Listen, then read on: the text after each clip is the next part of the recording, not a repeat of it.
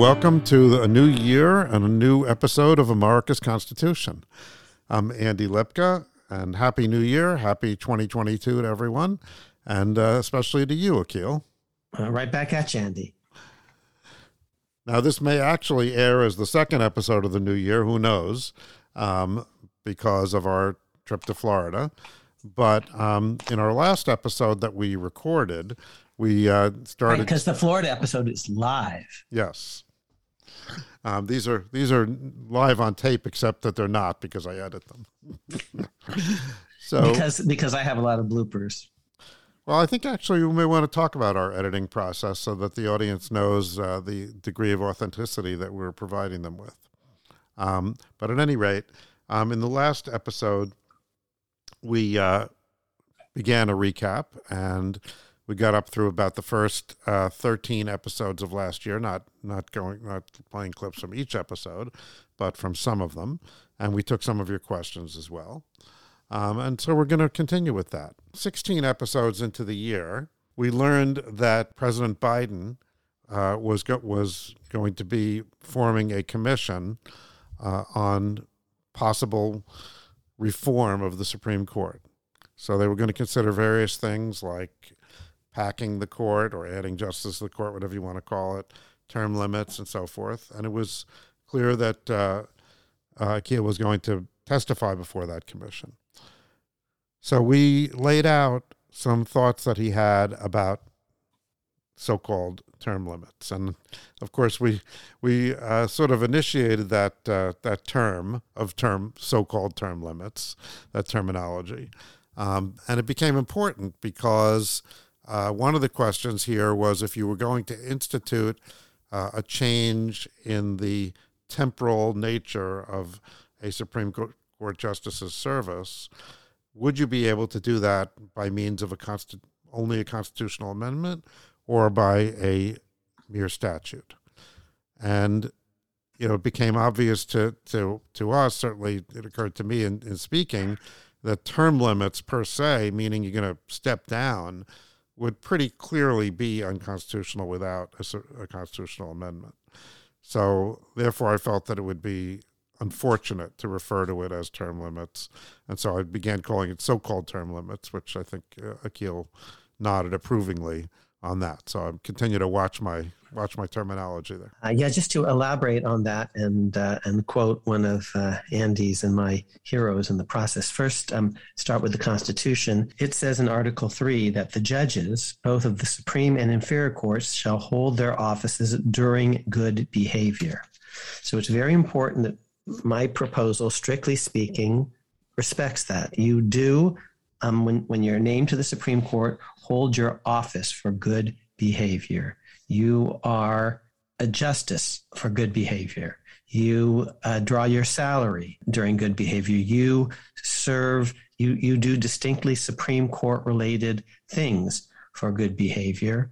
But after 18 years, your Supreme Court duty roster is modified. So it's not from a strict point of view term limits because to repeat you're a justice for life you have the title for life you have the office for life you have the salary for life you have supreme court related duties for life but the duties do change typically after 18 years. So that's why it's so so-called term limits. And that's why i believe it can be done easily and obviously by a mere statute. Um, the hero that i wanted to invoke, uh, Andy's heard this story before, is um, from Abraham Lincoln, who uh, once asked his audience the following question. He says, If you call a tail a leg, how many legs does a dog have?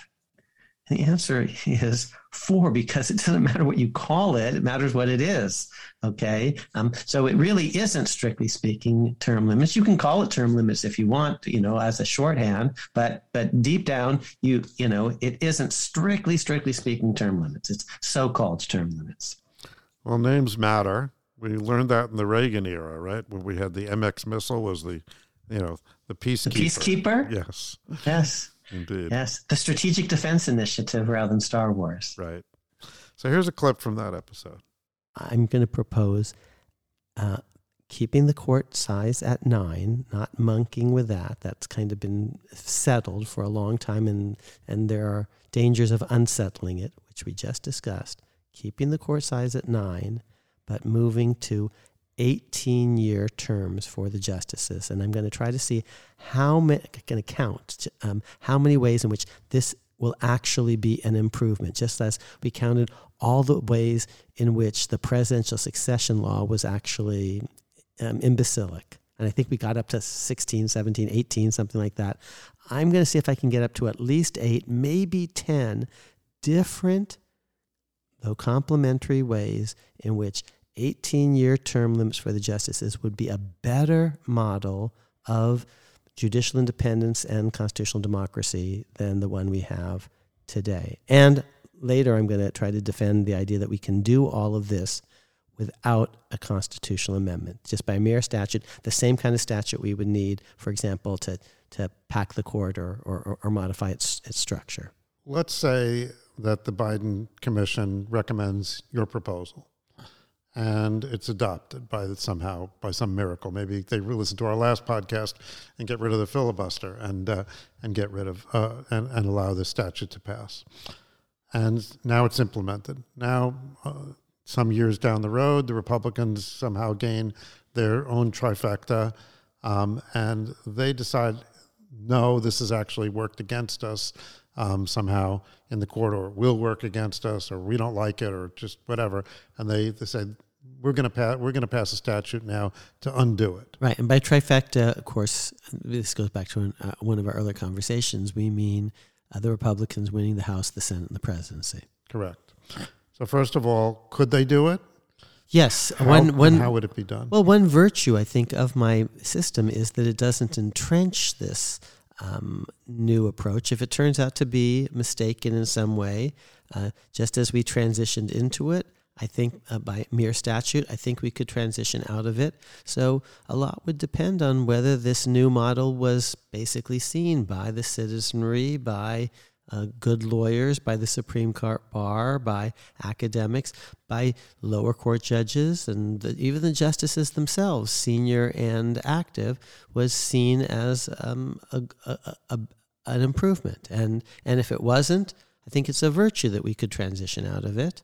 And if it is seen as an improvement, then even if the Republicans win the trifecta, House, Senate, presidency, so they could actually uh, change it by mere statute, maybe they choose not to. And that's going to be more likely if um, they were part of the political coalition that adopted the statute to begin with. Now you say, well, that's never going to happen. Well, it depends again on the transition rules. Maybe, for example, the transition rules are we're not even going to do this immediately. Um, the first president that's going to get this, you know, automatic appointment in the first year is going to be the president who wins in 2024. Um, and if that was the, the, the statute, oh well, the Republicans, you know, might think to themselves, okay, we, we like our odds in 2024. Um, we're going to we're going to beat this Biden guy, or maybe he's not even going to be around. Maybe it's going to be Kamala Harris, or who knows.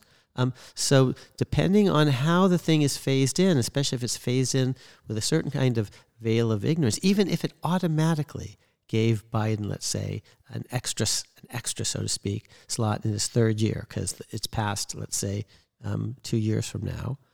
Um, okay, that's just the first of many automatic um, biennial new justices, and most of them are going to be in the future, and we don't know who that president's going to be after in 2025 and 2027 and 2029, 2031, etc. Well, also, I think you know under the postulated scenario that we just raised, in other words, the Republicans win the trifecta.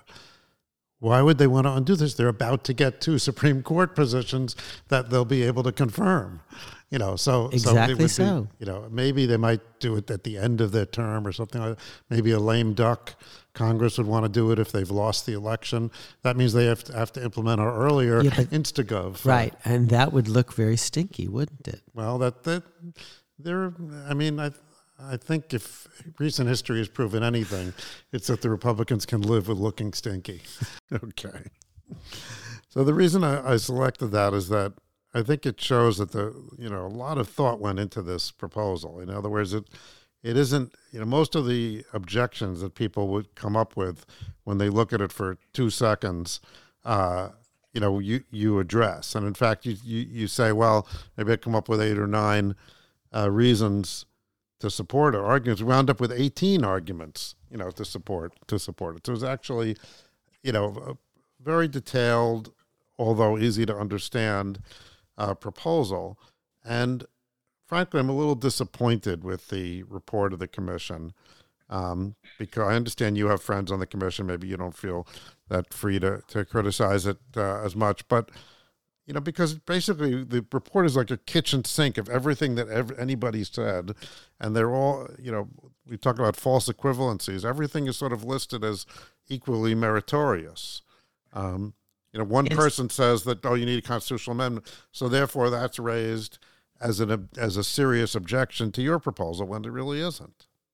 Um, it's not quite a kitchen sink in that actually I don't think they uh, the report cataloged all 18 reasons. And there maybe were some additional ones that it added but it didn't give all 18 and and Andy one of the great things about this podcast as we kind of talk and think out loud and you ask me questions and and I try to answer them and sometimes ask you questions back is we, we are modeling for our audience kind of um, uh, reasoning.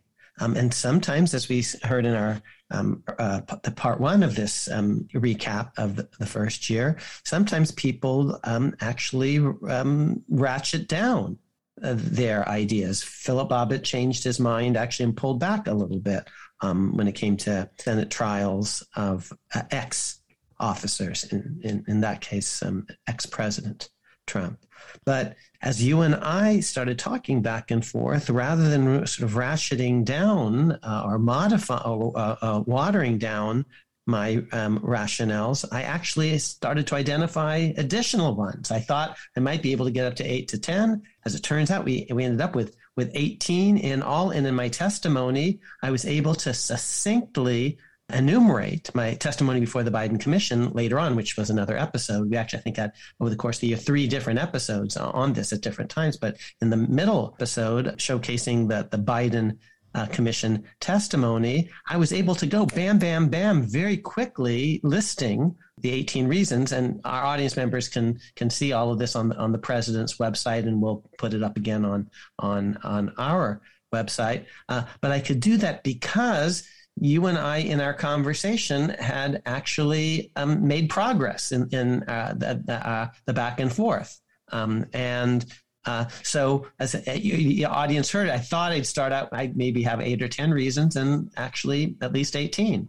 Um, and not all of them actually were in the Biden Commission report, even as they had some objections that I thought, frankly, uh, quite candidly, were not well taken. So, do you think that uh, at this point, where we sit here at the at the start of the new year, um, that the proposal has has some life to it? Yes, and here's why. You know, our podcast audience is growing. Maybe one of the people out there is a House staffer or Senate staffer. I hope so. And maybe they will bring this idea to the attention of a senator or a House member, maybe someone wants to run for president, for example, and this might be part of that person's um, a set of of good government um, reform ideas. So, and maybe actually because of this podcast, um, they'll hear all the 18 uh, reasons rather than just a few of them and some kind of baloney objections um, that were in the report that kind of in order to get unanimity just kind of had to to be kind of least common denominator sort of thing. Well to that end let me uh, let's go over a question that we got from our audience on this. Um, i think that the, this is answered in the um, attachments that we put on the you know the show notes that we put on the website that has the entire proposal. But look, if somebody listening to the podcast came up with this question, I think it's reasonable that we that we take it on. So Dennis Mack, uh, listener, wrote, uh, "I appreciate that there's." Lot, this is a multi-part question. I appreciate that there's lots of prestige to be called an associate justice of the Supreme Court, but would not many people refuse the offer of the nomination, this is in the context of a rump appointment, uh, hoping instead to be nominated to a full term at the next available opportunity.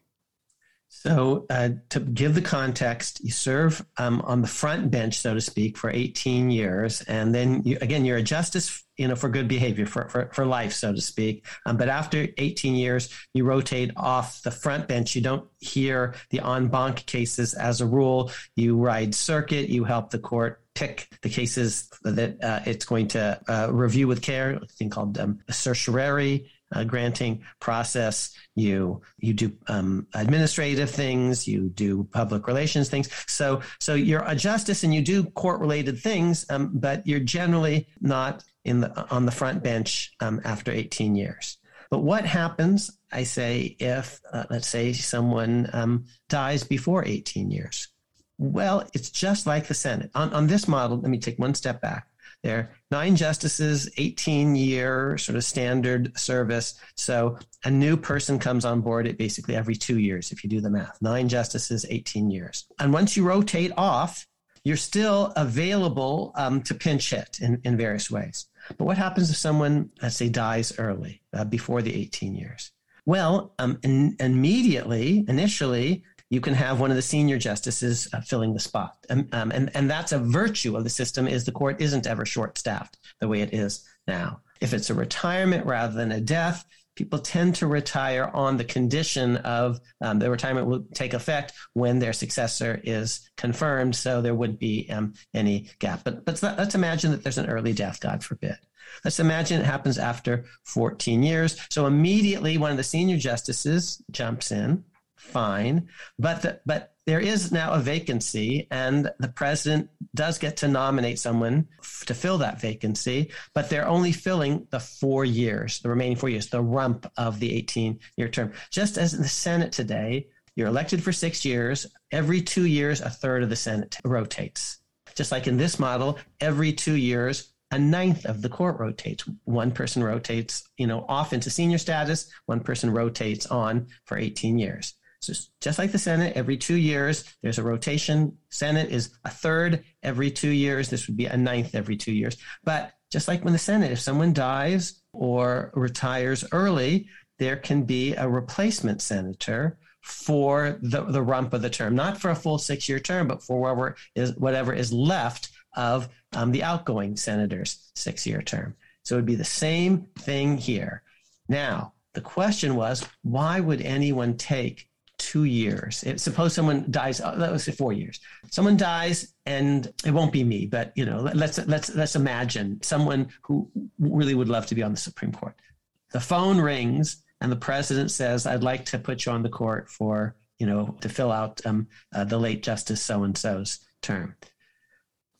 You know, I think most people would not say, gee, thanks, but no thanks. I'm going to wait and play the lottery so that four years later, might not even be you as president, you know, um, will pick me. And by the way, when, if you tell the president no, what are the odds that the president, if, if that president is going to ask you four years later? And, and so, so I can't imagine actually most people uh, saying thanks, but no thanks. Um, but if they do, um, maybe you don't really want that person on the court in any capacity, truth be told.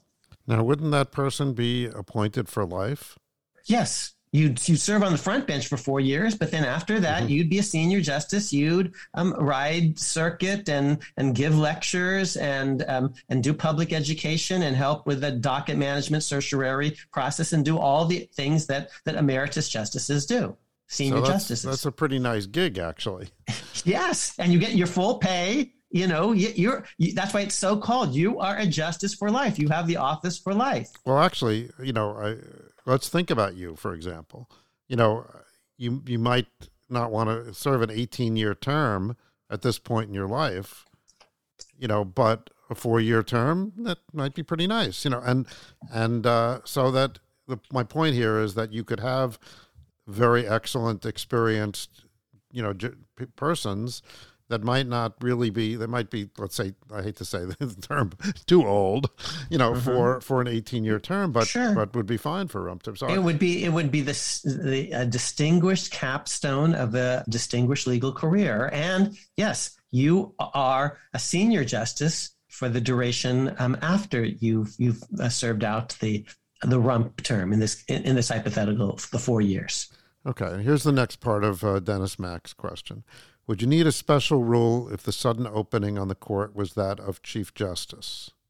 No, um, because on, uh, now it depends on which version of, of my plan you adopt, but the, the, the one that I envision, everyone becomes Chief Justice um, in their last two years. You're an associate justice basically for your first 16 years, and in your last two, you're chief. And in the two before that, in effect, you're vice chief preparing. So if the chief dies, then the, vice chief temporarily, you know, fills uh, in. Um, and when the new justice comes on board, they're they're at the at the bottom of the totem pole, and eventually they'll be chief justice after 16 years. But the person who's next in line would just be chief justice longer. Okay. With your proposal, might we someday have the court issue opinions in a single day with multiple different courts? No, it's no different than today if someone dies or retires. It's just no different at all. But Dennis, here is the interesting thing that you're asking. Are you allowed to participate in, um, for example, uh, the voting and the um, handing down of an opinion if you weren't present at oral argument? Yes. How about if you weren't even on the court at oral argument? Strictly speaking, yes, because you, you could read the briefs and, and, and, and catch up. So it's no different than today. And so I could imagine situations where um, they'd want to get involved, especially if it were 4 4, they might need to get involved. Um, if the court was about to dismiss a case, which is what happens when it's 4 4, te- the technical disposition is often called affirmed by an equally divided court. But if the the new justice actually wanted to uh, jump in the, um, and they wanted to reverse, uh, so it would make a difference even in the disposition. The usual, I think, uh, practice would be to um, hold the oral argument all over again, to put the case over for a whole year and and uh, re-argue it to a full bench. You know, that would probably be the standard practice. But I don't. I can imagine at least a situation in which the new justice says, I don't need to do all of that. I, I, I can listen to the trans, I can listen to the audio of the oral argument. Um, uh, I can um, uh, read all the briefs and uh, I can be up to speed and I, I can I, I want to vote for this opinion or that that opinion, which have already been produced by my colleagues. Um, I believe I could imagine just, that. Right, I believe that uh, Justice Barrett, when she took uh, when she took her seat um, in the last term, uh, recused herself in the first couple of cases because she had not uh, read all the papers, wasn't up to speed. Mm-hmm. Um, that, doesn't mean it's required that she do that, right? You know, but right. Uh, she, right. That's and and, and there are customs about all this, but I don't think it would be any different in my proposal um, than um, status quo. Mm-hmm. Right. Okay, so back to our clips. So then we had another great guest. Speaking of, uh, we were talking about people changing their minds or clarifying their positions and rethinking things. Um, so we had Nadine Strossen, uh, the longtime head of the uh, ACLU, uh, on as uh, as a guest. And, and, another dear friend. I just so uh, love Nadine, and she's been such a good friend over so many years. Um, when our son Vic was just a little tyke, um, she uh, sent him a little um, I Heart uh, Liberty ACLU t shirt, which he wore with gusto. And I think this is our first time really discussing much about abortion, which we got into later in Roe versus Wade and progeny. Um, and so she had some uh, some interesting commentary, colloquy with uh, Akhil on this. What would your views be about a law that doesn't uh, restrict the the woman, the pregnant woman, the, the the, the, the mother, um, depending on uh, uh, how, how you would describe it, um, but um, would attach very serious penalties, even criminal penalties, um, to, um, let's say, a third party, could be the biological father or someone who actually thinks he's not the biological father, who um, intentionally and knowingly ends the life um, of um, a very much wanted fetus. Let's imagine mm-hmm. it's even in the first trimester or something. Mm-hmm. Um, and um, and the legislature says, you know, that's that's murder. Um, uh, um, we're not at all threatening the, the, the, the choices and the rights of the um, woman, and it's an assault against her. Uh, let's say if, mm-hmm. if a, a, bullet penetrates her um, abdomen and, and kills the, the fetus, and intentionally so, it's an assault on her, but it's also a crime against this independent, morally significant um, entity. Um, and, um, and we're going to call that murder, um, uh, but it's uh, an, it's we're not limiting the woman's rights. And in fact, we're trying to affirm her right, which is a right to to um, to um, choose to be a mother as well as to choose um, to terminate a pregnancy. But uh, some uh, folks who are um, in the pro uh, choice camp think that that's a thin edge of a very dangerous web uh, wedge. They don't want to acknowledge um, this interest at all. But from what I thought I heard you say, I think your position I'd, might be different or, or maybe not. I'd love to uh, hear your thoughts. The way, the way you describe it, Akhil, it sounds uh, very uh, it, it sounds completely reasonable to me. I'm not I'm not an expert in criminal law, so I don't know. Maybe the term murder might not be applicable because that might imply that we're um, acknowledging acknowledging the full fledged humanity and personhood, to use the legal term, uh, which would definitely have other implications that might well undermine the woman's um, choices here. So, but you know, on the stipulation that the law would be designed in a way that would not in one whit reduce her rights, I think the law can respect not only can respect certainly her independent interest, as you describe it, in, in wanting to carry this pregnancy to term. And we all know how, how deeply distressing it is to uh, women and, and, and, others when uh, there's a miscarriage or, or, you know, for some other reason, they, the, pregnancy does not come to term. Deeply, deeply, deeply distressing. Uh, but I, uh, you're absolutely right that uh, I think that I could be read out of the pro-choice camp for for saying that. Yes, I actually suggested that we call it feticide for that purpose mm-hmm. rather than murder. Mm-hmm. Um, to try to address that concern that she expressed. Mm-hmm, mm-hmm. And back, back to legal labels and whether they uh, sometimes they may matter and, and other times um, and maybe um, uh, less so. Um, but uh, Andy, this is the first time I'm, I'm hearing this clip in, in many months, and it, it makes me feel once again very good about our podcast because this is a place where serious people who don't always agree about everything have serious conversations, and sometimes people actually um, uh, adjust their position or, or see things that they had never quite see, seen before, and and um, and share their new position with um, our audience. And, and you hear Nadine really f- thinking very carefully about this hypothetical um, that uh, and and and offering just a um, such a, a, a, thoughtful and and, and fair minded um, response, and then ending with oh.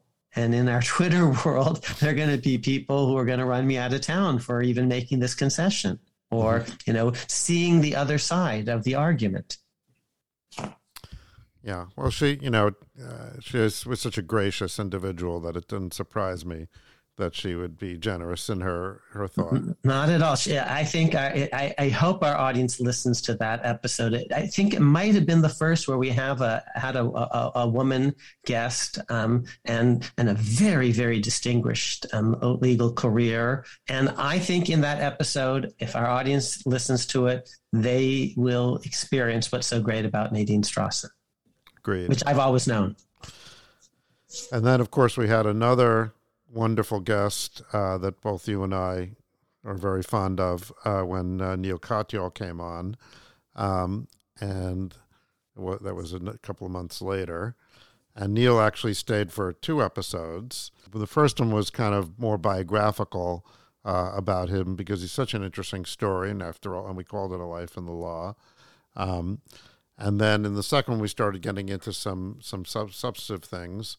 Um, and uh, also just his general approach to uh, litigating and how you know how he prepares, you know, and so forth. Really, a lot of, of interesting things that only he could could relate. So, let's listen to a few uh, aspects of uh, of the life of uh, of one of our great Supreme Court advocates these days. I will say it is an incredibly intense time in the court. It's kind of like Andy spending a half hour with you. Um, it's uh, it's uh, um, it's a oral argument now is a half hour per side. Um, you know, back in the old days with Daniel Webster and stuff, it was you know three days, six days, nine days long, whatever.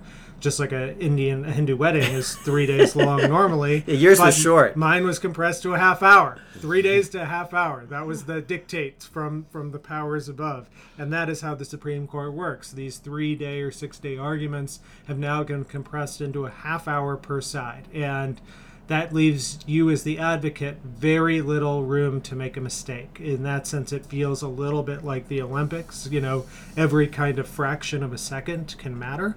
Um, and so, um, what I am doing for the weeks before, and I'll, I'll you know, I'll, maybe I'll, I'll, I'll, walk you through the process of preparing for an argument. It'd but be very but, but what I am doing most of all for those weeks before the argument is trying to figure out how to give an answer that doesn't make me lose seconds or frankly even fractions of seconds and then i'll go to court and um, it's i'm always nervous every time i walk in. And every time if i don't have quite tears in my eyes i have something close because there is something really um, magnificent and you feel so lucky to be part of this system in which we're you're walking into a court resolving sometimes some of the biggest issues of the day and you're doing it with words and you're doing it on the up and up with logic and argument and not fisticuffs. And um, um, it's a real privilege um, every time Um, in the previous term,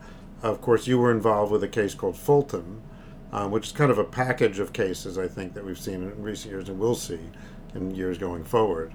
Um, sort of religious uh, exemption cases and, you know, individual choices or putting putting one group's choice against another's. Um, you know, how would you characterize those cases, and what can you tell Yeah. us about the Fulton case? I'm, I'm, you know, I tend to be personally very respectful toward those who are religious, but at the same time, I am worried that the Supreme Court is starting to go off the deep end when it comes to free exercise claims at the Supreme Court. So maybe I'll start by just talking about what this Fulton case was about and then broadening the discussion to the other cases that the Supreme Court has been thinking about. So And, Uh, and on Fulton, um, you were involved? yeah, I argued Fulton. So I argued it for the city of Philadelphia. So basically, the city of Philadelphia has had um, a foster care program for, for you know decades, and what it does is it contracts with 30 private agencies uh, to screen potential foster care parents, um, and those uh, agencies ask parents, you know, about their, you know, health and, you know, uh, practices in terms their finances, all sorts of stuff, just to make sure they're suitable parents for these vulnerable children. Uh, a newspaper in Philadelphia a few years ago did a, an undercover investigation in which it was revealed that two of those 30 agencies discriminated against LGBT parents.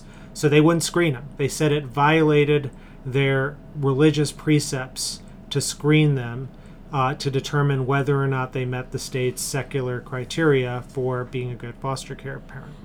So the st- the city called these two and they said, "Look, you know, we have a non-discrimination policy. We've had it since I think 1961. It's had sexual orientation in it since 1982, gender identity since I think 2003, uh, and you know, are you violating this?" And ultimately, those two agencies said, "Yes, we are. We it's against our religion." One agency changed its practice in response to the inquiry. The other said no. So that agency called Catholic Social Services had about $26 million in contracts with the city.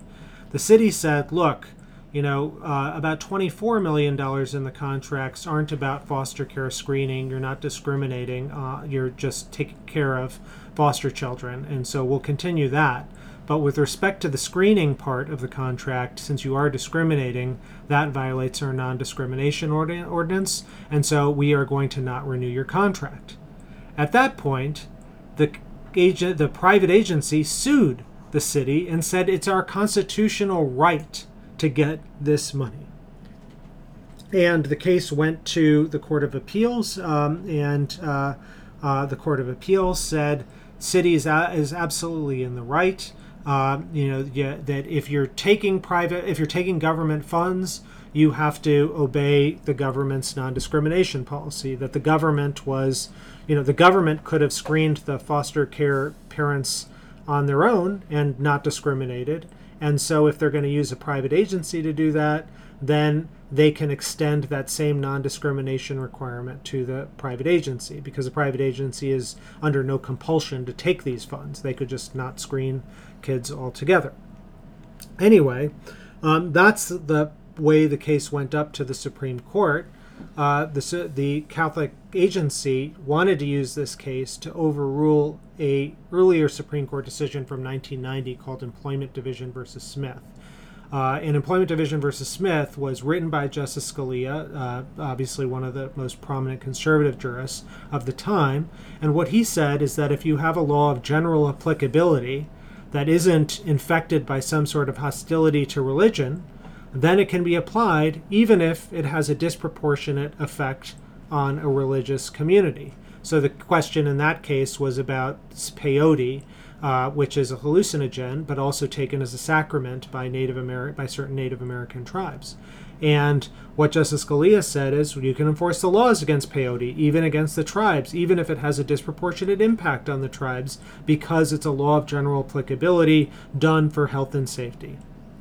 So here, the city, you know, and I, argued the case in the Supreme Court, we said basically the same thing. This is a general applicability thing. It's not just geared at Catholic social services. You could be any religious entity or any non religious entity if you prohibited, uh, you know, screening of LGBT. Uh, foster parents on the basis of whatever your belief may be, that violates the non discrimination clause. And what the challengers said was, well, you know, we got to get rid of employment division versus Smith because it's impairing the free exercise of religion. And, um, you know, so I argued the case in the court, um, and fortunately, uh, the the court was focused not really on that big question of overruling employment division versus Smith as much as the factual particulars of this case. Um, they took the view ultimately that the city had shown some hostility to religion in enforcing its policy. Um, you know, I respectfully disagree with that, um, you know, for reasons that I've said elsewhere. Um, but nonetheless, that's where the court was. And so a kind of big fireworks holding uh, didn't happen in that case. But that is certainly what is being teed up now. State after state has anything from, you know, masking requirements to vaccination requirements to requirements about gathering in uh, you know in spaces and banning you know congregate you know banning you know groups of people uh, in churches but uh, in other places. And so one of the things the court has been starting to get into is this question about whether these generally applicable laws demonstrate a hostility to religion, uh, making it harder for people to go to church or to sing in church. And some of the laws, you know, in some jurisdictions probably have been motivated by an anti religious bias. They, you know, let people go and gamble and do all sorts of stuff, but not go to church. Um, and even though it has, you know, so they exempt certain institutions from. Um, from these requirements, and so those ones are obviously more vulnerable. But I do think you know we're starting to face some of these ultimate questions about whether you know religion is being abused. Um, there's a case that I think was just argued in the Sixth Circuit or will be, in which some entities said that uh, religious entities said that wearing masks violates their religious precepts because God's design is to show uh, is God's design can't be altered, and so people have to be able to show their face because that's part of God's design. To which I thought, well, you know, that's a kind of problem with clothes too. um, so, uh, to mention beards and so forth, but yeah, but of course we can't judge the standards of any religious belief by logic. Every religion is will fail that from the point of view of the, the, the non-believer. No, but I do want to make sure that it is sincere. Right, as long as it's sincere. I mean, right? No, no, we, worried about the Church of Timothy Leary yes, and you know, Jim Morrison. We, and, we, we are in agreement. Yeah. Um, on, uh, I want to make one point because I know Neal has to. Uh, we're coming to the, close to the end of our, our time, and Neal needs to head out at a certain point. on the facts of Fulton, um, it, um, I think there was a particularly strong argument for it. the city, um, and the city ends up losing. They're not merely regulating some um, private group. Um, um, uh, the, the, city is um, uh, farming out, subcontracting, I would say, an inherently government function, which is who, who, has custody over another over human being, the most vulnerable people in our society. So, so this this isn't Absolutely. actually a place that's the acme of private freedom, like a private church meeting on Sunday. This is the discharge of a public 100%. function um, that and, and there it's page one of our brief Akhil and page two and probably 15 other pages in the brief. Well, okay. and of course the oral argument. Uh, and that got me zero zero votes, votes. right. And I'm, I'm with you bro. I feel your pain. Okay. So uh, you know kind of a long clip there but uh, you know give you a sense of the uh, the the gentleman that argued the case before the court. And of course, you can listen to his argument, as we pointed out in our last episode, on uh, oyez.org. And as we also pointed out in our last episode, I'm not afraid to sometimes say, actually, oh, all the justices blew it. Um, in our uh, earlier recap episode, we talked about the Chiafalo case, the so-called faithless elector case, and my claim was all nine of them um, in that case really screwed the pooch, which can happen sometimes because they're deciding a lot of issues and they're not experts on each and every issue. So here, uh, it's now. Here's the difference on Chiafalo. Oh, i I've really studied the electoral college in great detail on the Fulton thing, I don't know the facts of the case. I you know, was listening to, to Neal's narrative. I, I hadn't read um, the briefs in that case. So on that one, you know, um, my inclination that this seems a little problematic. It has to be more tentative because I haven't done the kind of detailed um, work that I do claim that I have done on the Electoral College. Our audience in this podcast um, deserves to get, and what we are offering, what we are vouching for, promising, is genuinely expert analysis, at least on some things. And, and I'll try to distinguish between the issues where I think I really am a or the uh, leading expert as I and I do claim that for the Electoral College. Um, I'm, for example, the, the, the father or a father of um, the National Popular Vote Interstate Compact, and I've I've written many many different pieces at, at, different levels of generality about different aspects of, of the Electoral College. And but here I, I don't know as much, and I, and so I was pretty emphatic that Chiafalo gets it deeply wrong. This one seems to me off in a fundamental way because I think uh, issues of custody, of which adult actually um, has legal authority over a vulnerable human being, not their biological child. You could say it's pre-political when you have your your quote your own kid, just um, the natural way, biologically. The government doesn't assign parents. You you you just are a parent because you you gave birth. Um, but the foster care situation is not that at all. It's bringing together people who actually are at time one genuine uh, they're, they're persons. They're, let's imagine they're even citizens of the United States under the 14th Amendment, all born in the United States. And, and they're strangers to each other. And the government is making some strangers actually the, the legal guardians and, and custodians over, over others, very vulnerable. That seems a quintessentially governmental function and not um, as I said, the, the domain of, of pure private freedom and, and religion, uh, where um, uh, religious claims are, are at their acme, like the right, I would say, of a religion to decide on Sunday for itself what its religious service is going to look like, what hymns they're going to sing, what sacred texts they're going to um, recite and discuss, whom they're going to admit into their congregation and whom not, who will be the, the religious, the spiritual leaders of, of that flock. Just so we're clear, because I, I want our audience to understand this, um, churches are allowed to discriminate, and they do. They discriminate on grounds of religion. For example, they, they say, well, this is a place um, if you're in this denomination, but not, you know, if you're in that denomination. They discriminate uh, our mainstream churches, some of them, on grounds of, of sex, for example. So just very clear, and, and I will defend their constitutional right to do so. The Catholic Church is, of course, allowed to say, um, we only want Catholics to be priests and popes. Jews need not apply. Bluntly, and in many domains of life, that would be wrong and, and improper, especially if government ever did that. But for the Catholic Church, that's partly what defines the Catholic Church is they say we're a group of, of Catholics. But they're not only allowed to discriminate on grounds of religion, which is constitutive, arguably, of, of, of being a religion, they're allowed to discriminate, and they do discriminate on grounds of sex. They say um, we want our spiritual leaders, our priests, to be um, male in the image of Christ. Um, and we want our uh, pontiffs, our popes, uh, to be uh, male. Uh, in the image of Christ, and and they're allowed to do that. I would say constitutionally have a strong First Amendment right. That's um, very different than the custody situation, as uh, uh, you heard in the exchange with Neal. In my view, of course, the subsequent guest that we have, which we'll be playing clip from in a little while, Linda Greenhouse, in her recent book, Justice on the Brink, discusses the Fulton case.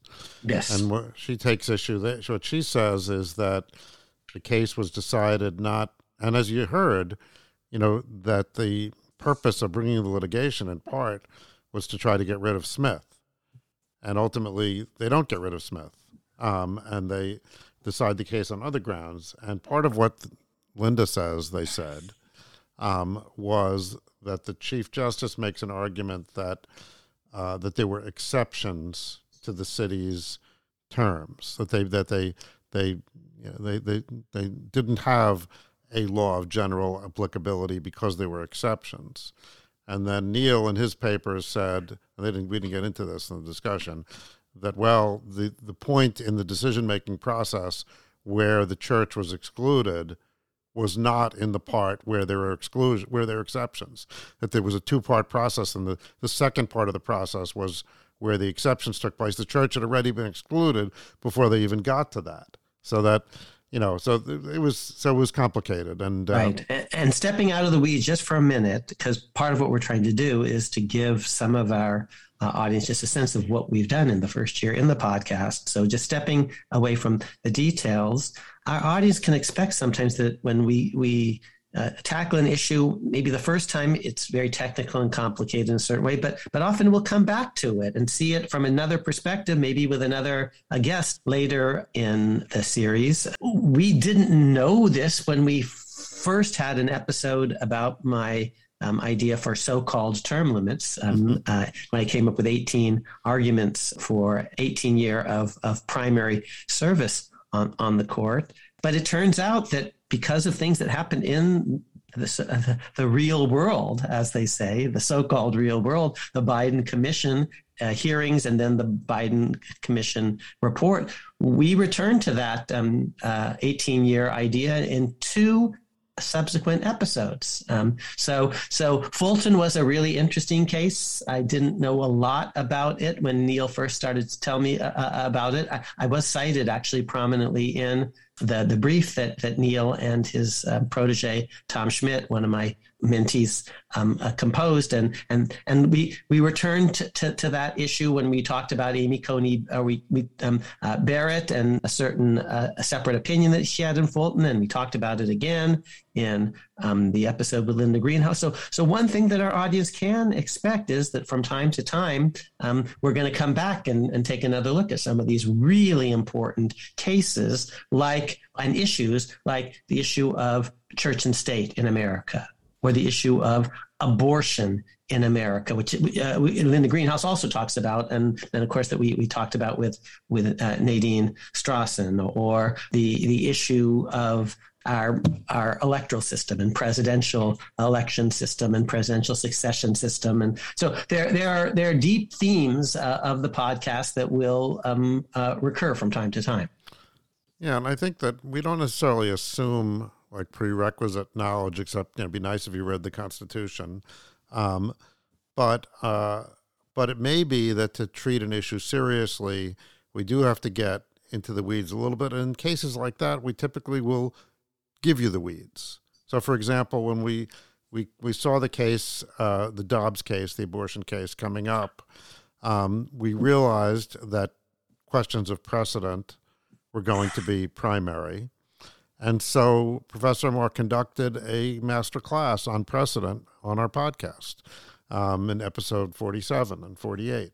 Where you, Before the oral argument. Correct. Yes, in anticipation of what I thought would be the, the core of the oral argument. Right, because we, we don't want to shortchange you and give you a, you know, a dumbed down version of arguments that would not be very useful to you because you know someone that maybe knew more would be able to refute your your argument. So so this way we, we try to give you what you need in order to understand what you know what one needs to to know um, to discuss these things. Yes, we do not ever dumb things down for our audience. We have a lot of respect for the audience of this podcast.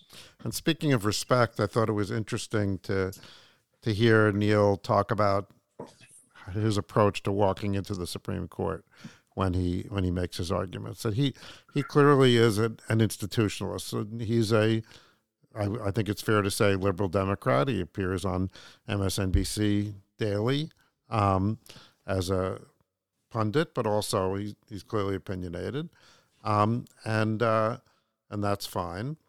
And he's a child of immigrants, as am I. And I was deeply, and he, he reminds me of he's of myself in some ways, a younger version of myself. And and and he said, when we're doing this with words and not fisticuffs, and and um, uh, when my parents um, are uh, growing up in the Indian subcontinent, they're living through a civil war where many things were, were decided by by bullets. And so our family doesn't take that for granted. There are people in our family who died in that um, armed uh, struggle, and um, and in my family, we don't take for granted the um, this extraordinary Lincolnian project in which ballots will decide, not bullets. That they'll decide elections, and and and reasons and arguments uh, will decide court cases, and not fisticuffs. And that's what was so troubling, you see, going all the way back to our first um, episode about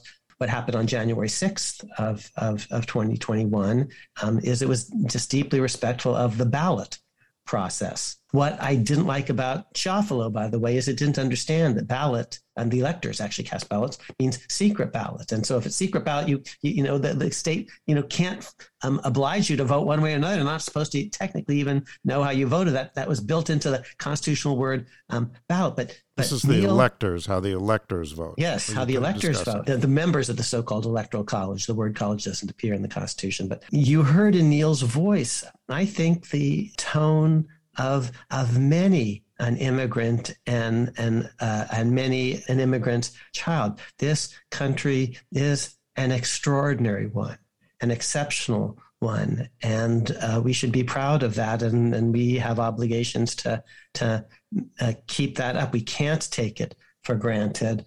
That's the deep lesson of, of my book, which I haven't plugged in the last 30 seconds, um, the words that made us America's Constitutional Conversation, 1760 to 1840, and, and just the title and the subtitle. It's about words and conversation, you know, and not force of arms. Now, they were words designed to create um, a, a, safe regime that, that, that would be able to, to protect itself by force of arms against all enemies, foreign and domestic. But it was fundamentally the Constitution a, a product of a conversation. Uh, it was words peacefully drafted, submitted to an entire continent uh, for peaceful deliberation and peaceful decision. And in that entire year, 1787 to 88, when we, the people of the United States, did, in fact, ordain and establish a constitution. That's sort of the, the, the middle of the book, the, the, the, high point of the book. The book begins in 1760, ends in 1840, but the crest of the book um, is this year that changes everything, where with words, we Americans change the world um, with a constitution that's put to a vote. And people are allowed to be for it or against it. It's a product of epic free speech. And in fact, the people who lose are listened to and they had good arguments, and some of those arguments became what we call the Bill of Rights. So, so Neal is talking about Article Three and the judiciary and what it feels like to be in the uh, to, to, to argue cases before the United States Supreme Court, and the awe and reverence that he has for that you know judicial system. Um, and the words that made us is um, a, by a similar, you know, pro, um, immigrant kid um, that it, it, has this awe and reverence for another element of the, um, the, the project, which is just the Constitution itself, not just the judiciary, but the Constitution itself, as all about basically uh, words and reason and conversation and not fisticuffs. And Andy, that's what this podcast is about. We're actually not trying to be screamy yelly. We're actually trying, you and I, to talk about things together to bring people on from the left um, from time to time. Um, I would say Linda Greenhouse is left of center. Um, from the right, uh, time to time, uh, we had Ed Whelan uh, from uh, the National Review and the Ethics in uh, uh, Public Policy Center, right of center and and we're going to talk to both of them. Our audience may be sick uh, uh, of my saying from time to time, "Oh, so and so is my friend, so and so is my friend," but but I actually want to try to be in friendship and, and conversation with people on the right of the court, um, Clarence Thomas or Samuel Alito on on the left of the court, Kagan and and and Breyer and and, and Sotomayor, and you heard all of that actually, Andy. I think, and and not just what Neal said, but the way he said it. Mm-hmm. You know, it's interesting. You say you like to say that uh, you know that we had freedom of speech before we had the First Amendment. That the way yes. that the that the Constitution was adopted um, is itself evidence, and of course that's before we had the Bill of Rights. Um, evidence that there was freedom of speech. Um, Which is why this, newspapers loom so large, you know, in my iconography and the pictures that I splash on uh, my printed page and in the stories that that I tell. Yes. It's absolutely before there was the First Amendment, there was freedom of speech in the press. Right, um, and so that the the actual process of adoption is itself evidence uh, for its legality. Um, but I think I would, you would take it a step further here. It's a similar point, but but I, you know, I think what you just said would would make it go even further, which is the peacefulness of the process is itself evidence that this is the way we do things in America peacefully. And January 6th violated that. Yes. That's different that's deeper in the sense than than the freedom of speech. Yes. But it's the fact that that we accomplish political change through a peaceful process, and it's so deeply offensive to that ethic to storm the Capitol as the vote to stop the votes from being counted. That's what really hurt. You know, right, and that, and that's what hurt not just on January 6th, but in the 1860s. You see, because Lincoln said there was an election. I won it fair and square. Um, ballots have decided, and bullets aren't allowed to to overturn the verdict of ballots, but there'll be another election.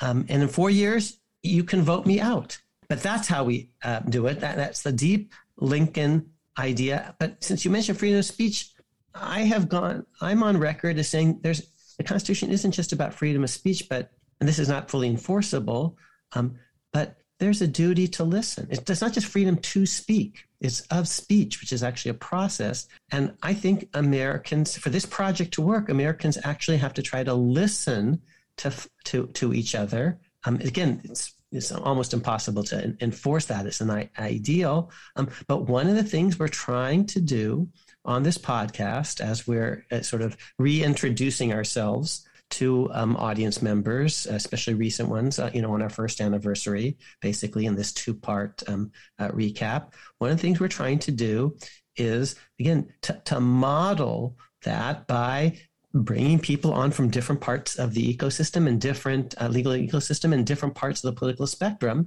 and giving them a chance to to tell us what they think about this or that or the other thing and then we, we listen we push back sometimes and and then uh, we see what happens now, it's true we don't get screamy yelly in the sense that we don't try to drown each other out, but on occasion, uh, one of us might get passionate. And yes, and, and, you, and, and, and, Andy, by one of us, Andy is referring. Audience members, you know which one he's referring to. I mean, not to say I'm not a passionate individual, but I uh, I view my role here as uh, team sanity, as you've said in the past.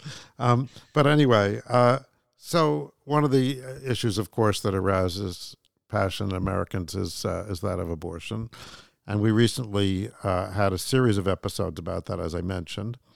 Um, and I think one of our episodes that inspired the most attention uh, was uh, our episode called "Roe, Roe, Roe." Um, and your, your your boat. yes. So uh, for in that episode, we played some tapes, uh, some ep- excerpts, some clips from the oral argument uh, in the Dobbs case, and we commented on them. So I'm going to play some of those for you here. Will this institution survive the stench that this creates in the public perception that the Constitution and its reading are just political acts? I, I, don't see how it is possible. It's what Casey talked about when it talked about watershed decisions. If people actually believe that it's all political, how will we survive? How will the court survive? Right. So, with all due respect, Justice Sotomayor, it is possible, and you need to read some history, with all due respect, um, outside the court and not just actually what the justices said. I know you're a justice, and I'm not. Okay. Abraham Lincoln thought that Dred Scott was completely made up. And it was. Dred Scott was an embarrassment. And it was actually based on substantive due process. It said blacks couldn't be citizens, just like Roe is based on substantive due process and says feet, I can't be persons. So, and Abraham Lincoln, when he was president, put people on the court who he was hoping would overrule Dred Scott. And there was nothing wrong with that. That's not a bug, that's a feature. Dred Scott was baloney uh, Abraham Lincoln called it baloney. He called it, quote, an astonisher in legal history. He called bullshit on the court. And there's nothing wrong with repudiating a decision that's made up. That's not illegitimate because your ultimate oath, with all due respect, Justice Sotomayor, is to the Constitution. If Roe was right, defend it on the merits. Say it's right and explain to me why it's right and where it really is in the Constitution, and then I'll cut you a lot of slack. But but just saying row, row, row your boat. Um, just that we said it and we said it again and we said it again. And so therefore that, that makes it right. No, it doesn't. Um, you say stench because there are new justices. That's not a bug. That's a feature that there are allowed to be new justices, that there are elections um, and judicial replenishment. Andy, you know that I have a more regularized plan for a judicial replenishment every 18 years, but that's that's there's nothing there's no stench involved where when the the people they're allowed to have views on the Constitution too, you know, and in the long run they're allowed to amend the Constitution. You you see, the Constitution came from them; it's amendable by them, and if you justices only persuade yourselves in your little epistemic bubble that this is actually an impressive opinion, and it's not. Roe is not an impressive opinion. I've never thought so since the very first time I read it as a law student. My brother clerked for Harry Blackmun. I he quite loved Harry Blackmun, but it's not a well crafted opinion. It just isn't in my expert view. And and with all due respect, Justice Sotomayor, I do constitutional law every day. Um, I, Andy hates it when I say that, but but she's appealing to her expertise, Andy, see, as a justice, and I'm appealing to my expertise to counter. You know, she's on the Supreme Court, and you know, I'm a schlub. Okay, so I'm saying I'm a schlub, but oh. I study the Constitution every day and I study history, and it's not a stench when the court actually has corrected its errors, as it did when we, the people, repudiated Dred Scott in an amendment whose first sentence says everyone's a citizen. Dred Scott, everyone born in America is a citizen. Dred Scott says blacks can't be citizens. And we, the people, said, oh, yes, they can. Okay, that's a constitutional amendment. Of course, the people are allowed to do that. There's nothing stenchy about that. Um, but even before that, Justice Sotomayor, Abraham Lincoln's attorney general um, issued a passport to a black who asked for one because um, the Attorney General, Bates, thought that Dred Scott was wrong, that blacks could be citizens, and he was going to issue um, uh, a, a, passport. And that's just simply because Lincoln won the election.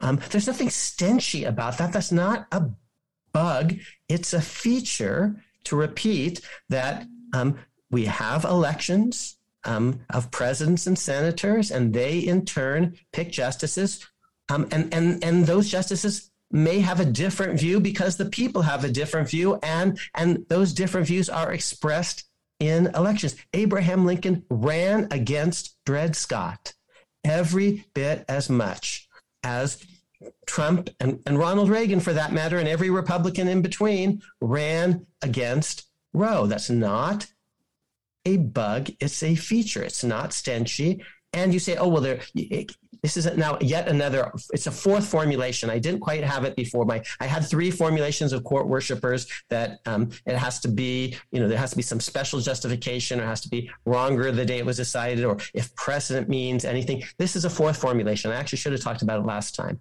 that um, it can never be proper to overrule a case merely because there's new court personnel. I don't think that at all. Um, if an existing justice changes his or her mind, that's okay. Um, why is it somehow not okay if that one justice leaves and another justice comes on and that new justice has a different point of view? And just to remind you, for example, Gobitis said that people could be put in prison or, or could be punished um, for refusing to um, salute the flag, these school kids, 1941. That uh, they, um, uh, the Supreme Court said um, uh, the, the, the government can actually punish students for refusing to salute the American flag.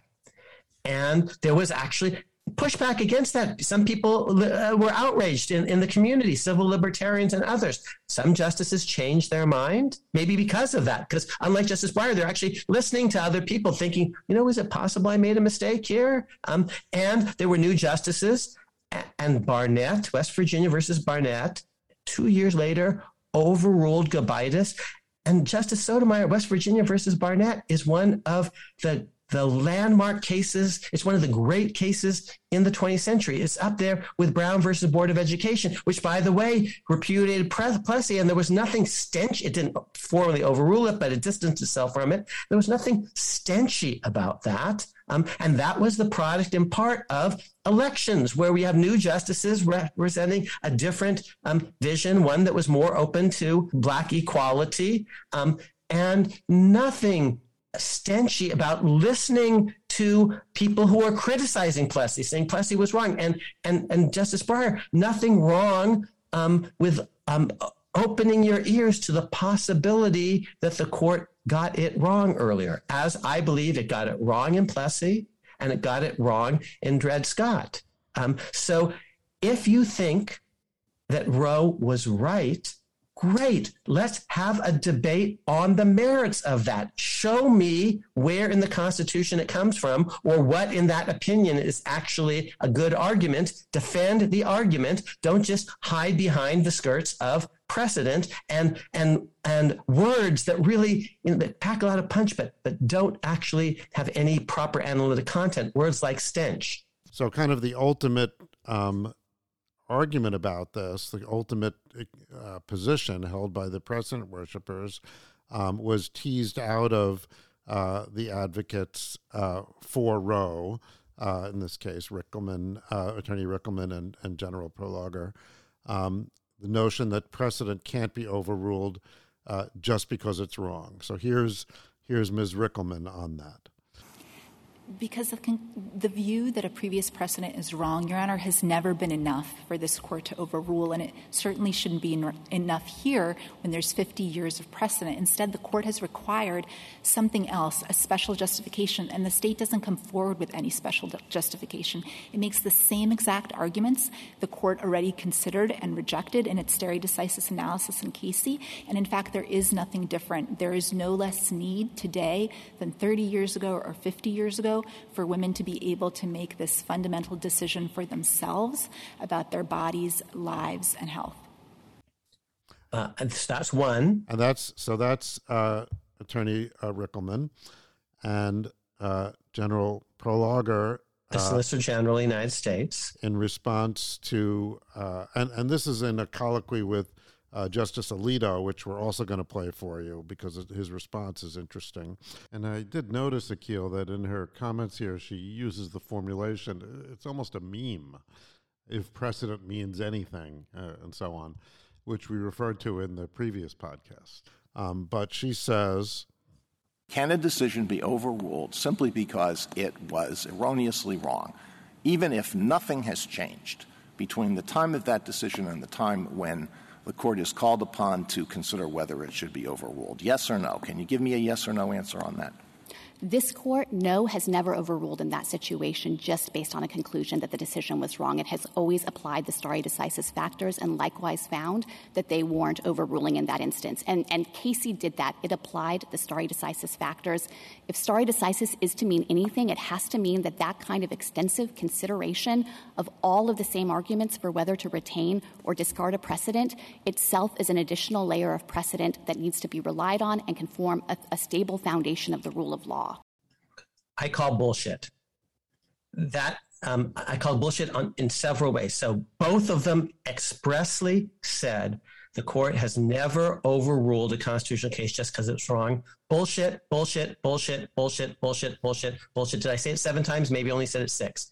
There are at least seven times, damn it, in the 20th century alone. Um, that they did that, including West Virginia versus Barnette, which you talked about before, and Erie versus Tompkins. If I'm wrong on that, tell me why I'm wrong. Show me that they actually relied on something else.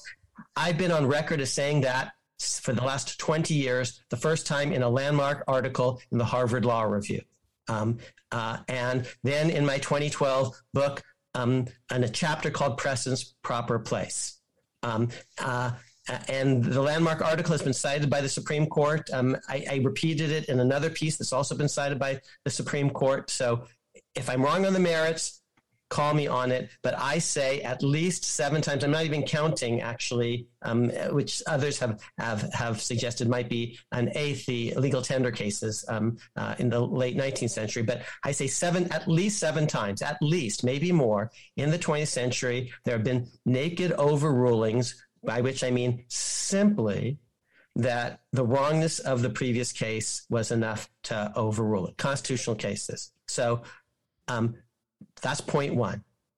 Um, point two, I said that Casey says otherwise in what we talked about in the last episode, the Casey dictum, but the Casey was unprecedented in saying that. I, I said they they said it again uh, in an opinion by Justice Kagan more recently, a majority opinion. It had uh, um, more than five votes actually for it, um, Cooper versus Allen. But again, it's inconsistent with um, it, it, what the court has actually done. So that's one thing.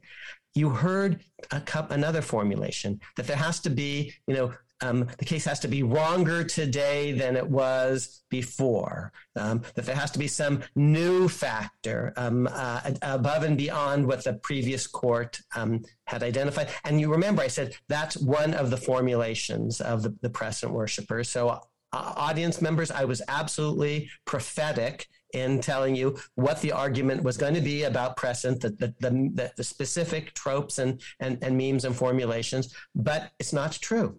Um, and um, uh, the National Review Online, shortly after the oral argument, actually posted a, a couple of pieces uh, with my name, maybe even in the title, saying Amar showed that these things aren't true, true long ago um, in, in, in, in his scholarship. So this is bad when the Solicitor General of the United States gets up there and says flatly false things about the history of the United States Supreme Court and its its precedent practices. Okay, so that's a long segment, but I think it's really powerful um, in going through some of the things that this podcast does, and that uh, you know, we give you the actual words of people, and and uh, we you know have legal background and arguments in the two episodes before that, and then you let them have it.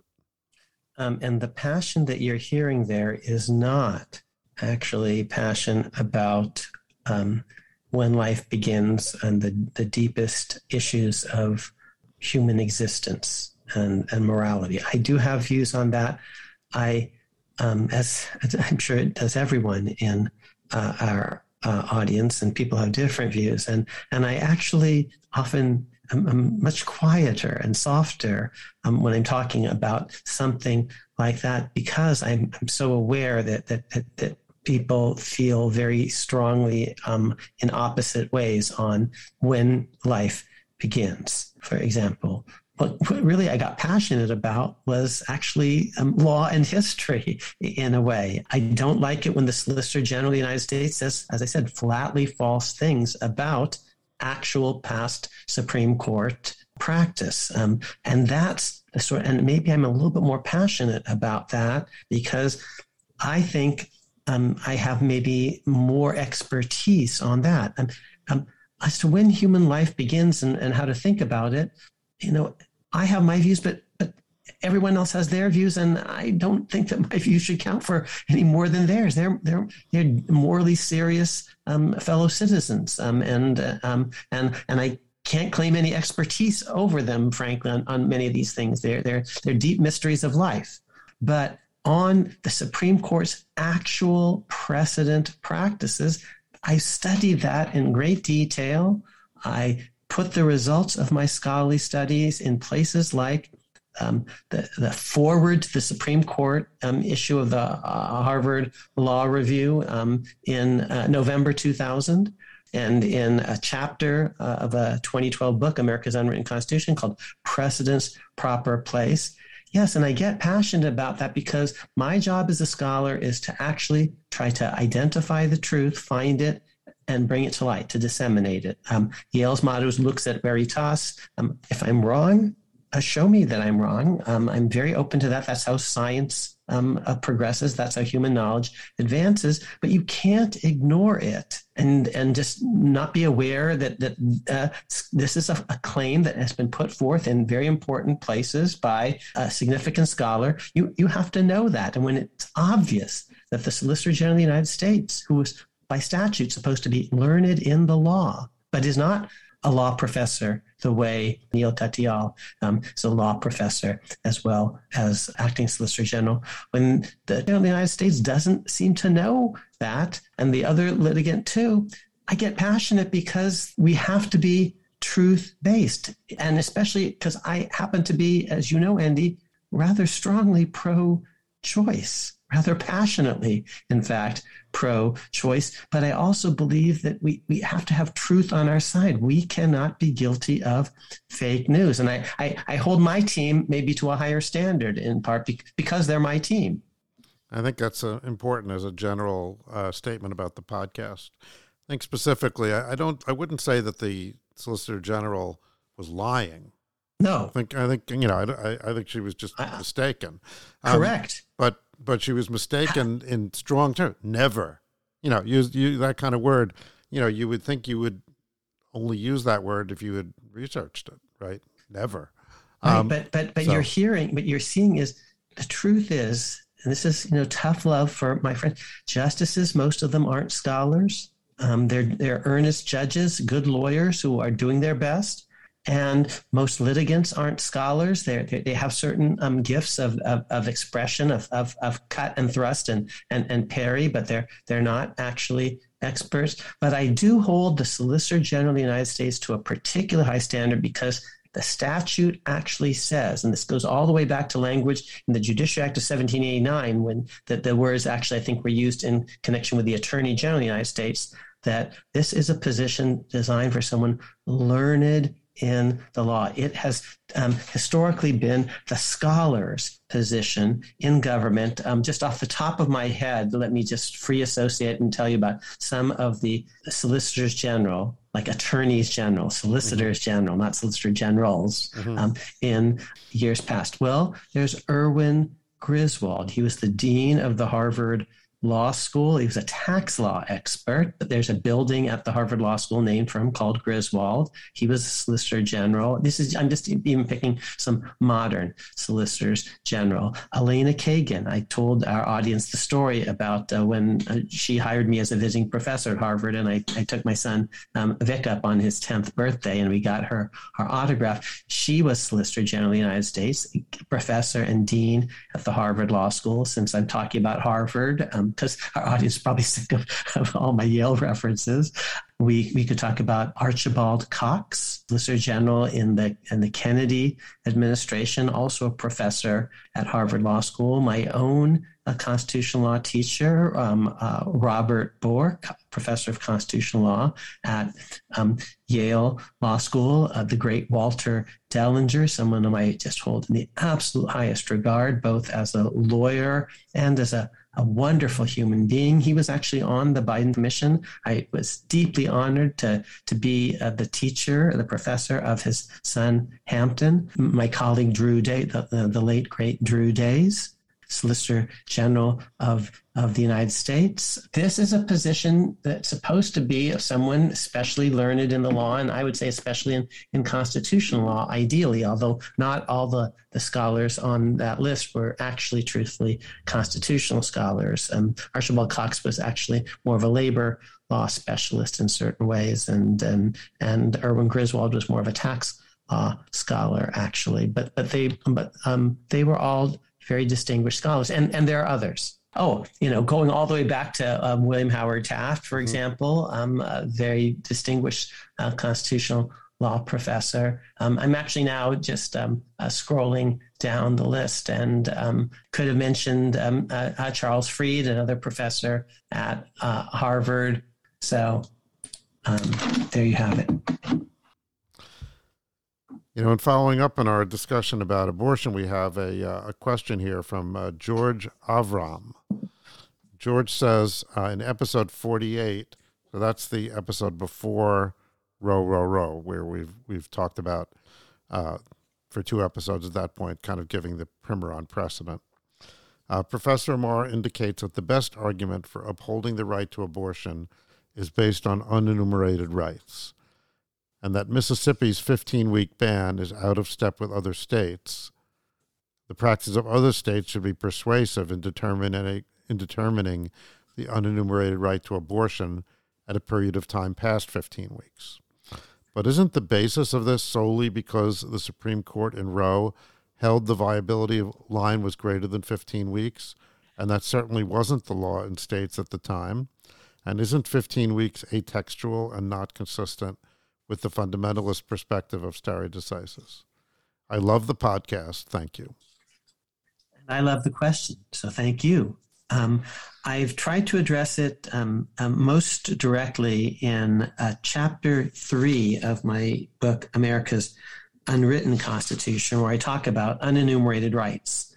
Um, and uh, an early version of that chapter has actually uh, uh, appeared as an article in the Yale Law Journal that we'll be sure to um, uh, uh, put in our show notes. Um, um, but just let me take a step back, remind everyone where we are in the constitutional matrix. We're talking about rights. Not everything in the Constitution is about rights. Um, some of it's about um, the separation of powers or federalism, how, how government is actually organized. We're talking about rights. We're talking about a certain kind of um, right that is an unenumerated right, a right that's not textually um, specified. If a right is textually specified, um, judges should enforce it. And we don't look to whether the right is currently popular or unpopular. It's in the Constitution, so you enforce it. And if people don't like that, they can amend it out of the Constitution. Just like, for example, prohibition got added um, into the Constitution in the 18th Amendment and, um, and taken out of the Constitution with a repealing amendment, the 21st Amendment. So if we're talking about rights and the right is in the Constitution, oh, judges should enforce it. Um, even if the people have begun to backslide. Maybe it was put in the Constitution out of fear that the people might backslide, and judges enforce it unless and until there's an amendment. But here we're talking about what are by hypothesis um, unenumerated rights. They're not textually specified, and yet the Constitution seems pretty clearly to say those things exist. The, the Ninth Amendment talks about rights that are of the people that are not enumerated. Those are rights protected uh, at the founding against the federal government. The entire Bill of Rights basically protected against the federal government. After the Civil War, there's a, a new amendment, and it also um, uh, gestures toward unenumerated rights. It says no state shall make or enforce any law which shall abridge the privileges or immunities of citizens of the United States.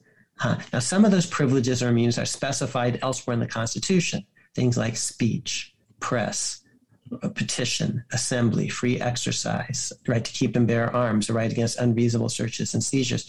Those rights at the founding um, were protected against the federal government in places like the First Amendment and the Second Amendment and the Fourth Amendment. We could talk about other rights in the Fifth and the Sixth, due process and and jury trial and public trial and speedy trial and um, uh, a right against being compelled to be a witness against yourself or um, made to suffer double jeopardy. So the rights that are specified in the Constitution as applicable against the federal government in what we call the Bill of Rights become applicable against states in general, thanks to that language of the 14th Amendment. No state shall make or enforce any law which shall abridge the privileges or immunities of citizens of the United States. And, and, and where do we find those privileges and immunities? Sometimes elsewhere in the Constitution. They were protected against the federal government, but now they should be protected against states and localities. Lawyers call that incorporation. These rights are incorporated against states and localities by dint of the 14th Amendment. And I'm all in favor of that. I wrote a whole book about that called The Bill of Rights,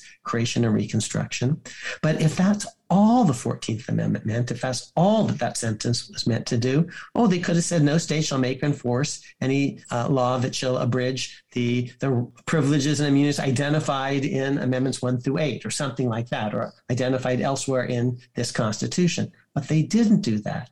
They believe, they being the framers, the architects, the Reconstruction Republicans of the 14th Amendment after the Civil War, they believe there are unenumerated rights applicable against state and local governments, just as the founders thought there were unenumerated rights in the Ninth Amendment applicable against the federal government.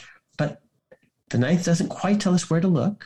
The 14th Amendment doesn't quite tell us where to look to find these non textually specified rights. There are several possibilities. But one key place to look is in the lived experiences of Americans. Where, where do you find the privileges and immunities of citizens in the United States? Um, in what citizens of the United States actually do daily, what states in general respect, maybe because of state constitutions, maybe because of state statutes, maybe just because of longstanding custom and practice. So that's where it's actually important to look at actually um, oh, oh, the, the, the practices that, that that prevail on the ground in America, and that's where the question um, came in. But it was a brilliant question, and here's where um, I try to answer it. In the last page of that um, uh, chapter on uh, lived rights, um, uh, unenumerated rights, and, and the, the corresponding law review article.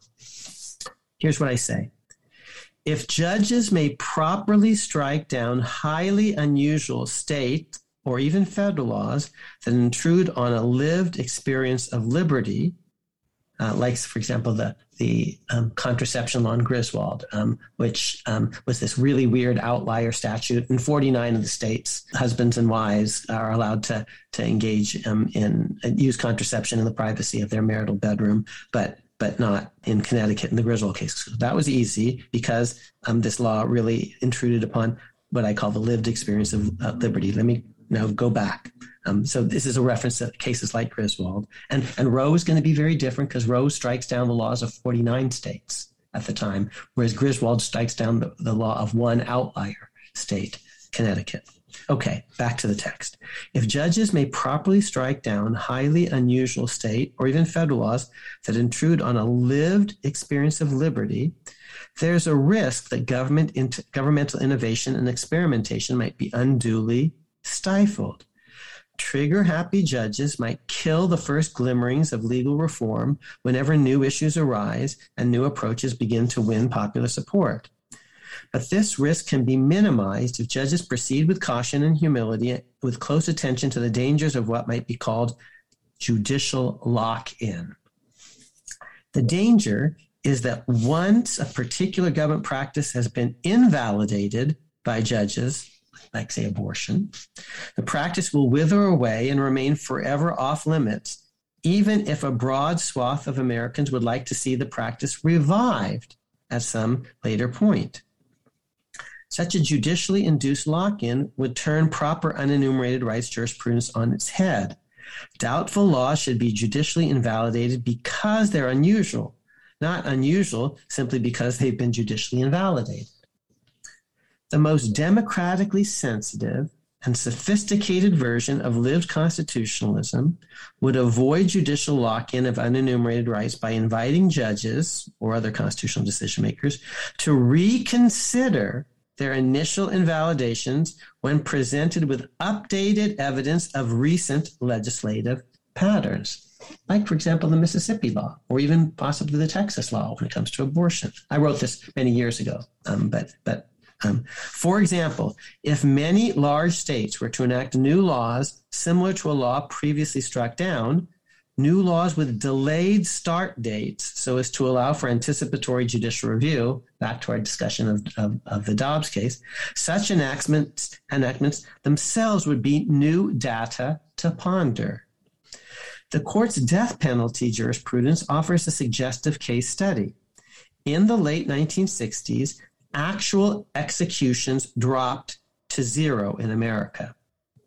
In response to this apparent national consensus, the court in 1972 seemed to hold the death penalty categorically unconstitutional. Over the next four years, both Congress and some 34 states representing an overwhelming majority of the American population pushed back against this ruling with a new round of death penalty statutes. In response, the court reconsidered its position and gave its blessing to the penalty when the underlying crime was particularly heinous and strict procedural safeguards were in place. Since then, the court has imposed additional substantive and procedural limits on capital punishment with a close eye on evolving American practices. Here's the final paragraph. Although a wave of new legislation would not ordinarily suffice to trump a precise and inflexible textual right, if it's actually in the text of the Constitution, we must keep in mind that um, in, um, here we are dealing with various rights that have not been specified in this way in the written Constitution. If the original judicial reason for deeming the right, these rights to be full fledged constitutional entitlements derived from the fact that American lawmakers generally respected these rights in practice, then such rights should lose their constitutional status if the legislative pattern dramatically changes. In this particular pocket of unwritten constitutionalism, which should ideally emerge as a genuine dialogue among judges, legislators, and ordinary citizens. Now, again, I wrote this long before the the the, the, the recent um, abortion laws that are now before the court in uh, the Dobbs case from Mississippi and the um, the Texas vigilante case, uh, the fetal heartbeat case. Um, but you see, there's a general framework that I'm trying to commit myself to uh, in advance. Um, just as I tried to commit myself to certain other things on presidential impeachment and, and, and other matters before they actually arose. I mean, there's a lot of interesting things in there, which I'm sure you've thought of uh, in the past, but um, it strikes me that uh, it's important to try to differentiate between sort of adding rights and subtracting rights. Yes, very different between adding rights and subtracting rights. And we're going to come back to that in subsequent episodes as we're going to come back to a lot of things that we've talked about today and in, in previous episodes. And also, I think it, uh, another issue that it raised for me just listening to it is that it seems to elevate enumerated rights above unenumerated rights in the sense that, um, you know, that there's this sort of temporal pattern, you know, so you could sort of graph the unenumerated right over time, depending on how states are doing, and, and that would affect whether or not it's a privilege or immunity to be incorporated, uh, you know, yeah, uh, yeah. and so there, forth. There, there's a there's a different way of thinking about it. They, they, they neither should enumerated rights shouldn't unenumerated rights shouldn't be disparaged or denied, but they might actually have a different size and shape of, of proper enforcement compared to textually specified rights. You're right. And, and, and, let me just um, conclude this uh, little, um, and it's a great question, so thank you to our audience uh, member. But since you mentioned free speech, it's a good example of how there are many different ways of thinking about unenumerated rights. Looking at custom and lived practices and, and state constitutions and state statutes is one way, but not the only way. Um, in my view, we need to protect free speech, even if there weren't a First Amendment on the books and freedom of the press, because they are implicit in um, the very idea of uh, Republican self government and having free and fair elections at the state level and the federal level. Um, free and fair elections presuppose robust, uninhibited, wide open political discourse. So that's one reason they're they're implicit Um, um, just like um, the phrase or the concept of federalism, you won't find the word federalism, but it's part of the very structure of the Constitution checks and balances, rule of law, popular sovereignty. So certain things, they're not textual, but they're um, you there you read between the lines and find them, and and that that can be a source of unenumerated rights. That, um, for example, it says there's freedom of speech and freedom of the press. What about a private handwritten letter? It's not quite oral speech, it's not quite freedom of the press because there's no printing press. But if we interpolate um, and we connect the dots between speech and press, of course, private letters are part of a larger system of discourse. So sometimes we we connect the dots between the mm-hmm. textual uh, provisions and we try to see what's the bigger system behind it checks and balances, separation of powers, federalism, freedom of expression above and beyond speech, press, petition, assembly. Okay, that's that's one way of deriving an unenumerated. Here's another way um, and we've talked about this before. Freedom of speech and the press were baked into the very process by which the Constitution was itself adopted. You couldn't have had the Constitution without broad free speech and free press, criticizing existing um, uh, government officialdom, um, continental and state based. So, of course, things that the Constitution itself um, presupposed in the very process of being born you know, they may be um, plausible candidates for um, unenumerated right status. So, there, so um, in my book, America's Unwritten Constitution, I actually identify several different ways of thinking about unenumerated rights, each with its own logic um, and and and proper mode of of derivation. Um, that the idea of looking at state cu- customs and state statutes and state constitutions is one pathway that can get you to unenumerated rights, but not the only one. So a lot there, and thank you, Mr. Avram, for opening that door, which we will come back to again and again. Yes. Okay. So, you know, uh, that's taking us pretty close to uh, to the present. We did have uh, another notable guest just recently, in uh, Linda Greenhouse, um, and uh, she uh, gave us one more of our little, uh, you know, discovery clips.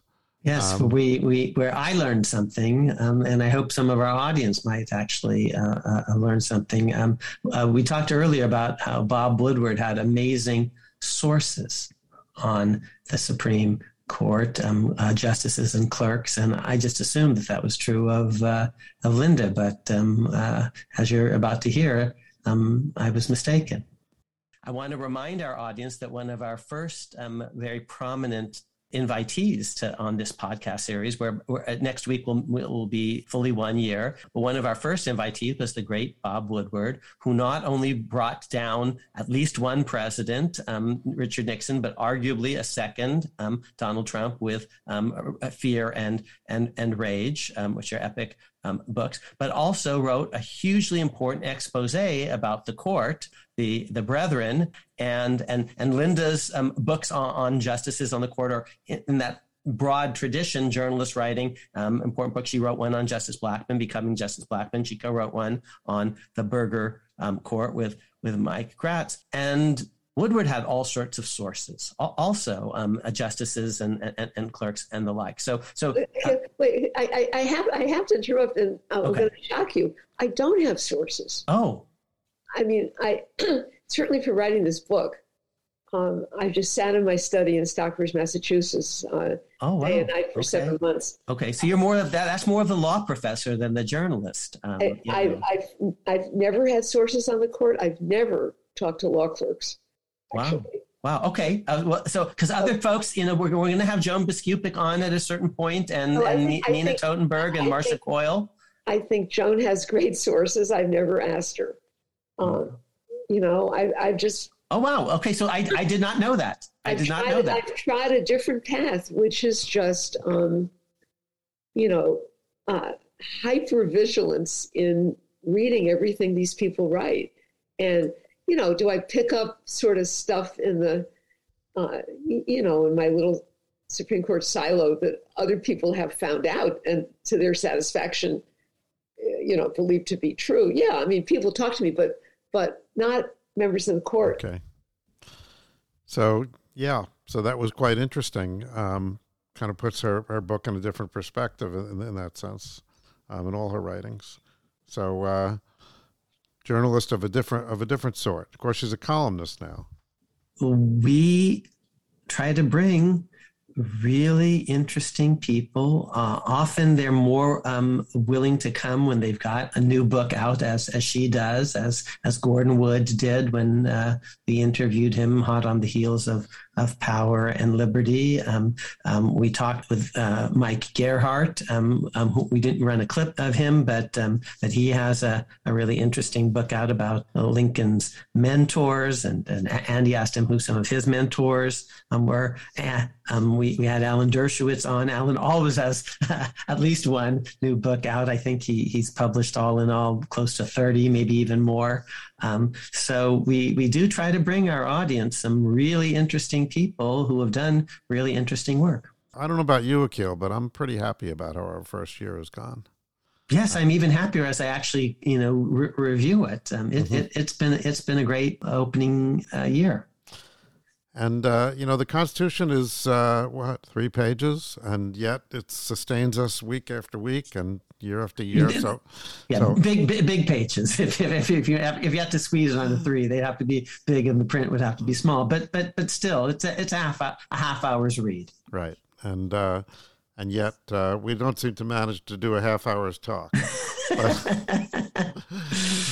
um, but we'll we'll keep at it, and uh, there's all sorts of things coming in the new year, as I said, and plenty of great guests. And uh, Akhil, I'm grateful to you for sharing your insights with all of us every week. And Andy, uh, to you for making this whole thing possible. And to the audience for listening and chiming in. Continue to, please. See you next week.